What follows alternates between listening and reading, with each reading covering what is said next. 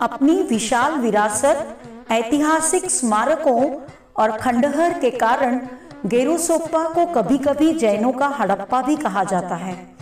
शरावती नदी के तट पर कर्नाटक राज्य के उत्तरी कन्नड़ में होनवर तालुका से मात्र 34 किलोमीटर की दूरी पर मनोरम जंगल के बीच बसा गेरुसोप्पा।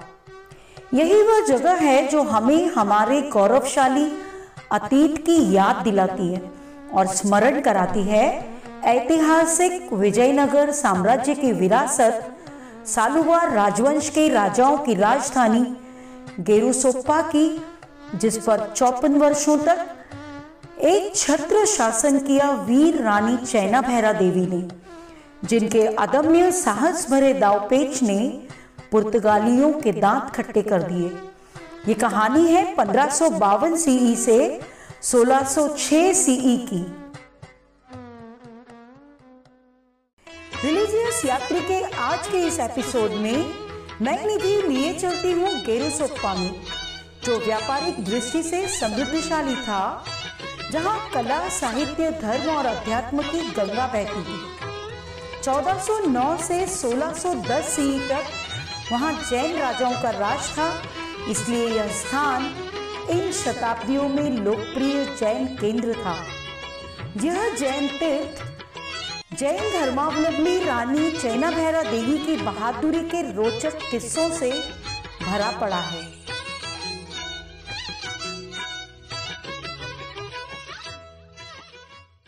कभी नगर बस्ती के नाम से जाना जाने वाला यह स्थान 108 जैन मंदिरों से अपनी भूमि को पावन कर रहा था। कन्नड़ भाषा में गेरू काजू बीज के लिए उपयुक्त शब्द है। इसलिए तो काजू बाहुल क्षेत्र होने के कारण गेरुसोप्पा अपने नाम को सार्थक कर रहा था। यह स्थान उत्तरी कन्नड़ में उत्कृष्ट काली मिर्च के लिए भी प्रसिद्ध था। तुलुवा सलुवा राजवंश की रानी चैना भैरा देवी को पुर्तगालियों ने इसी शीर्षक से नवाजा। रैना डी पिमेंटा, अर्थात पेपर क्वीन काली मिर्च रानी। पुर्तगालियों ने उन्हें यह नाम क्यों दिया?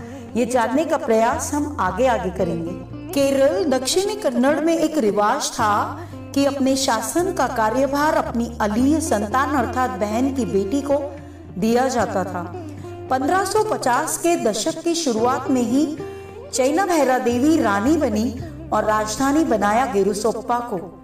उत्तर कन्नड़, दक्षिण कन्नड़, गोवा का दक्षिण भाग और मलाबार तक उनके राज्य का विस्तार था। यह क्षेत्र भटकल, होनवर, मिर्जन, अंकोला, बेंदूर जैसे बंदरगाहों के लिए विशेष तौर पर जाना जाता था। ये आंतरिक व्यापार के लिए बड़े बंदरगाह थे और सभी सालुवा राज्य के अधीनस्थ थे।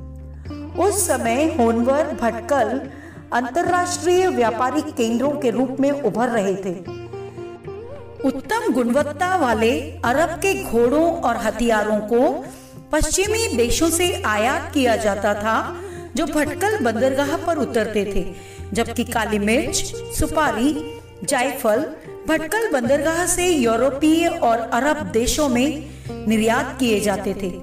यहाँ की काली मिर्च की मांग पूरे यूरोप, अरब और मध्य एशिया में थी। होनवर, भटकल, बेंदुर, मिर्जन जैसे बंदरगाहों से काली मिर्च के व्यापार पर रानी चैना भैरा देवी का एक छत्र अधिपत्य था। पुर्तगालियों की नज़र में ये सभी बंदरगाह और उनके फलते फूलते काली मिर्च का व्यापार खटकने लगे थे। वे कई बार इन बंदरगाहों पर कब्जा कर इस व्यापार को हड़पने का प्रयास कर चुके थे। किंतु बुद्धिमान रानी ने कुशल रणनीति बनाकर इन पुर्तगालियों का सामना बड़ी बहादुरी से किया और पंद्रह और 1570 में दो बार युद्ध में पुर्तगाली सेना को रानी चैना भैरा देवी से करारी मात खानी पड़ी। रानी चैना भैरा देवी ने जब शासन की बागडोर संभाली तब विजयनगर साम्राज्य पतन की ओर था और केलाड़ी शासक आरोहण पर थे। गोवा में भी पुर्तगाली अच्छी तरह पैर जमा चुके थे। इधर केलाड़ी राजा और बिल्गी प्रमुख की नज़र भी होनवर और भटकल बंदरगाह पर थी। उन्होंने भी रानी से इन्हें हासिल करने के लिए कई युद्ध लड़े। इन राजाओं ने विजयनगर साम्राज्य के सालुवा राजाओं को और रानी को वश में करने का भरसक प्रयास किया। पर रानी को हराने के खिलाड़ी राजाओं और बिल्गी प्रधानों के प्रयास व्यर्थ साबित हुए। पुर्तगाली हिंद महासागर पर व्यापारिक दृष्टि से अपना अधिकार जमाने आए थे। वे हार मानने वालों में से नहीं थे। कोचीन के पुर्तगाली कप्तान अफोजोंजो मैक्सिया पुर्तगाल के राजा को पत्र लिखकर बतलाते थे कि भटकल और गोवा के बीच ओनोर, मिर्जन, अंकोला कुछ ऐसे स्थान हैं जहाँ काली मिर्च के 5000 क्रूसाडोज मूल्य सालाना भेजे जाते हैं। यह स्थान गेरुसोप्पा की रानी चैना भैरा देवी के प्रभुत्व में है। यहाँ की काली मिर्च कोचीन की तुलना में बड़ी है, हल्की है, इतनी गर्म भी नहीं है। इसके अधिकार हमें सुरक्षित करना चाहिए। उन्होंने निर्यात की जाने वाली काली मिर्च के व्यापार को सुरक्षित करने के प्रयास प्रारंभ कर दिए। सबसे पहले स्थानीय लोगों के साथ संधि करके काली मिर्च की पूरी पैदावार केवल पुर्तगालियों को दी जाए, अन्य किसी को भी नहीं, ऐसी पाबंदी, ऐसे नियम लगाए। पुर्तगाली इन बंदरगाहों पर नियंत्रण करने में भी सक्षम थे। उन्होंने कुटिनों को सबसे पहले होनवर भेजा। टॉम पायर्स नामक पुर्तगाली फार्मासिस्ट 1511 ईस्वी में भारत दौरे पर आए तो वे दक्षिणी एशिया के बहुत से देशों की यात्रा के लिए भी आए थे। उन्होंने एशियाई व्यापार पर एक बहुत अच्छी पुस्तक लिखी, जिसमें होनवर और मिर्जन से अंजादीव तक के समुद्री तट के बंदरगाहों का ज़िक्र किया, जो गेरुसोप्पा के राजाओं के अधीनस्थ थे। होनवर नदी के तट काफ़ी घनी आबादी वाले थे। यहाँ जहाज़ रुका करते थे। ऐसा उन्होंने होनवर तट के बारे में अपनी पुस्तक में लिखा। ये वही होनवर तट था जहाँ पुर्तगालियों के दुश्मन तुर्की राजा सुलेमान सुल्तान से संबंधित एक जहाज़ को रानी चैना भैरा देवी द्वारा सहायता किए जाने का संदेह पुर्तगालियों को था। ये उनकी रानी के साथ की गई शांति की संधि के खिलाफ था। रानी चैना भैरा देवी ने कुटीनों को विश्वास दिलाने का प्रयास किया कि सुलेमान का जहाज़ उनकी मर्ज़ी के खिलाफ उनके इस बंदरगाह पर रखा गया है। वे उस जहाज़ को वहाँ से निकालने में असमर्थ हैं। पुर्तगाली अगर उस जहाज़ को पकड़ते हैं तो मुझे बहुत खुशी होगी। कुटिनों ने सुलेमान के जहाज़ पर हमला किया और इस लड़ाई में 80 में से 15 लोग मारे गए, जिसमें उनका बेटा डियो को भी मारा गया। रानी ने घायलों के लिए उपहार भेजे, किंतु कुटिनो खुश नहीं हुआ, क्योंकि उसे अब भी रानी द्वारा सुलेमान की मदद का संदेह था। रानी ने स्वीकृत किए जाने योग्य संधि की शर्तों को पुर्तगालियों के समक्ष प्रस्तुत किया, ताकि वे स्वयं को पुर्तगालियों के समक्ष निर्दोष सिद्ध कर सके। रानी ने कुछ पुर्तगालियों को आमंत्रित भी किया। केवल ये दिखाने के लिए कि किस तरह उन्होंने तुर्क लोगों को बंदरगाह से भगाने का प्रयत्न किया था। तुर्की और पुर्तगाली व्यापार की वजह से एक दूसरे के दुश्मन बने हुए थे। ये कहानी फिर कभी सुनाऊँगी। दिसंबर पंद्रह की शुरुआत में पुर्तगाली viceroy Luis de Ataide Goa से 113 जहाज़ और 300 सैनिक के बेड़े लश्कर के साथ कुछ ही दिनों में होनवर नदी के तट पर पहुँचे। वे उस तट से मिर्जन किले की ओर चले। पुर्तगालियों ने इस मिर्जन किले पर हमला किया, उसे अपने कब्जे में लिया और नाम रखा सेंट कैथरीना।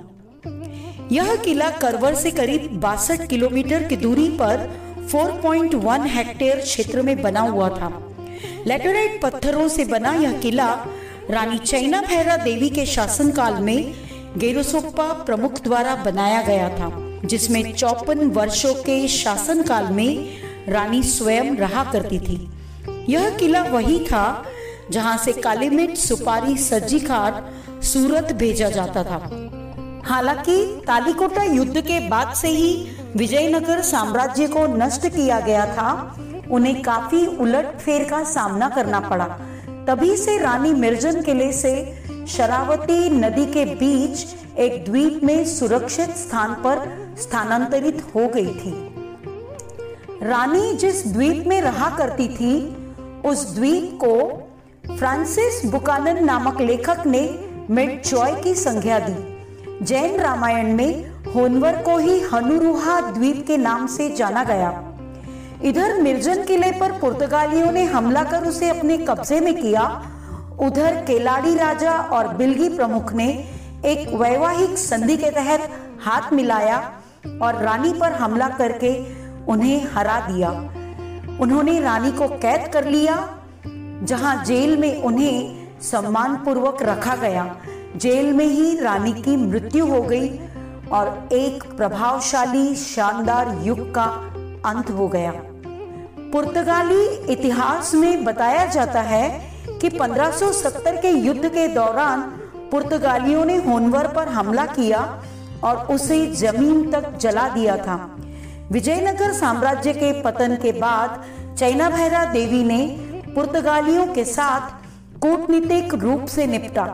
तभी से पुर्तगालियों ने उन्हें रैना डी पिमेंटा यह उपनाम दिया। चैना भैरा देवी अपने दुर्लभ राजनीतिक गुण, बहादुरी व सर्वधर्म और संप्रदाय के समान रूप से संरक्षण के कारण शीघ्र ही सबकी प्रिय रानी बन गई थी।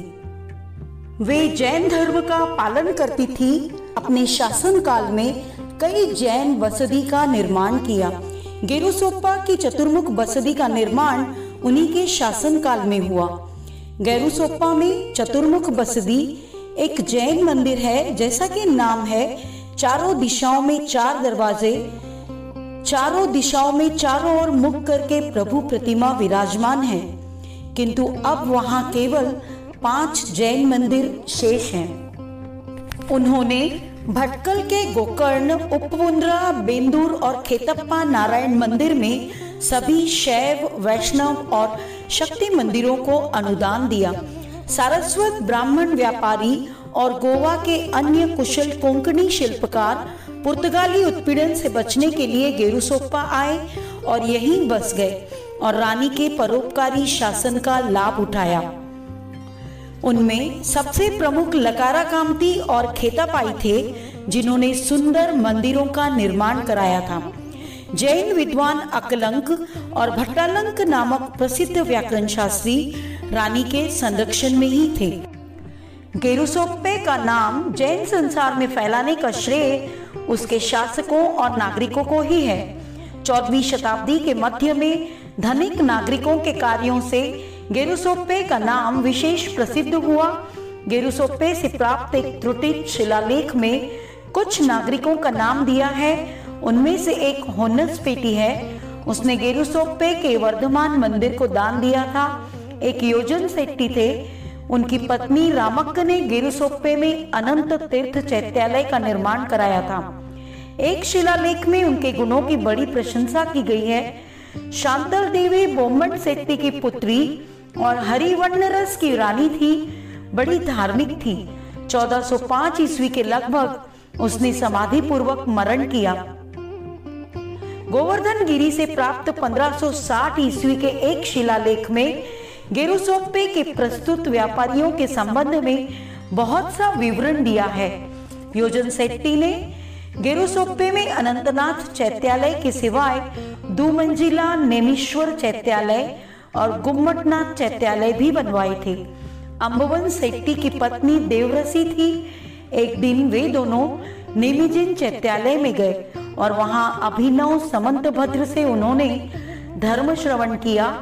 उस समय उन्होंने अपने पितामह योजन शेट्टी द्वारा बनाए हुए निमीश्वर चैत्यालय के सामने एक मानस स्तंभ बनवाने का विचार किया। घर जाकर अपने दोनों भाइयों तथा संबंधियों से स्वीकृति ली। तब राजा देवराय से निवेदन किया, स्वीकृति मिलते ही मानस्तंभ का निर्माण करवाया गया। उस समय में धर्म स्थानों के निर्माण कराने की पद्धति पर यह विवरण प्रकाश डालता है। सोलहवीं शताब्दी के मध्य में गेरुसोप्पे का जैन व्यापारी वर्ग बड़ा प्रभावशाली था।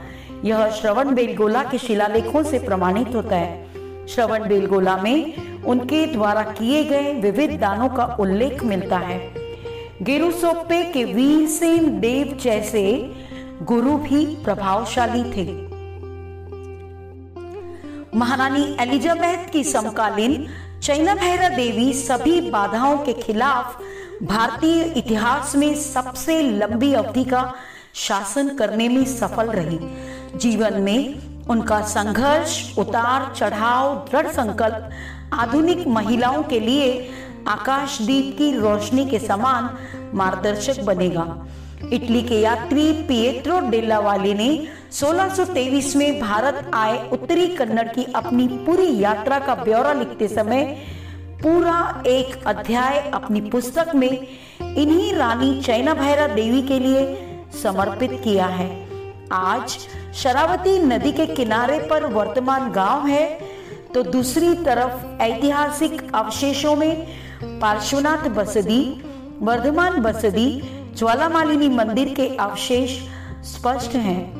चतुर्मुख मंदिर मूर्तिकला की विविधता के लिए आज भी जाना जाता है। कभी गेरुसोप्पे तो कभी गेरुसोप्पा यह नाम आज भी इतिहास में उतने ही सम्मान के साथ लिया जाता है। यहीं पर जोग फॉल्स पर्यटन स्थल है, जिसकी तुलना नियाग्रा फॉल्स से की जाती है, जिसे गेरुसोप्पा फॉल्स भी कहा जाता है। यह स्थान पर्यटकों को आज भी अपनी ओर बरबस खींचता चला जाता है। रिलीजियस यात्री के आज के इस एपिसोड में बस इतना ही। फिर मिलूँगी ऐसे ही किसी वीर राजा रानी के इतिहास से आपको रूबरू करानी। तब तक के लिए गुड बाय फ्रॉम निधि। सुनते रहिए रिलीजियस यात्री।